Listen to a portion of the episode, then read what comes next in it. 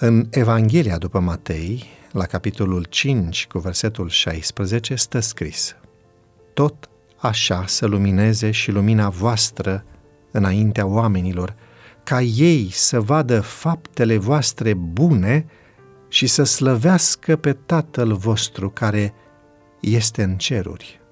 Nu suntem niciodată singuri. Fie că ni-l alegem, fie că nu, avem un prieten. Amintește-ți că oriunde te-ai afla, orice ai face, Dumnezeu este acolo. Nimic din ceea ce este spus, făcut sau gândit nu poate scăpa atenției sale.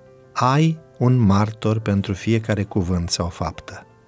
Pe Dumnezeul cel Sfânt, cel ce urăște păcatul. Gândește-te mereu la acest lucru înainte să vorbești sau să acționezi. Creștin fiind, ești membru al familiei împărătești, copil al împăratului ceresc.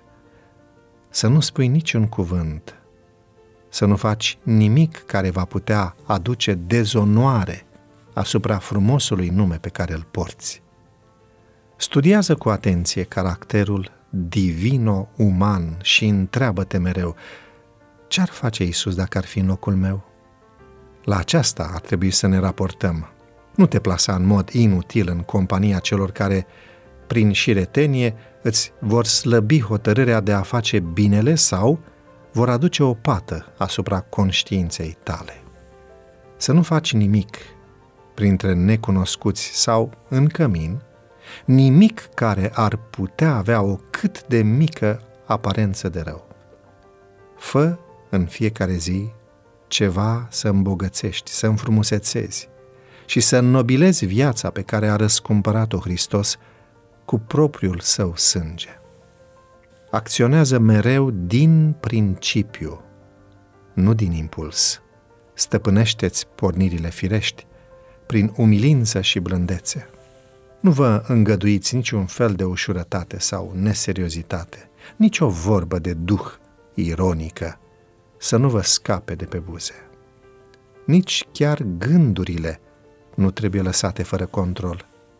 Ele trebuie înfrânate, controlate și aduse în ascultare de Hristos.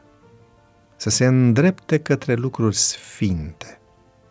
Atunci, prin harul lui Hristos, ele vor fi curate și oneste.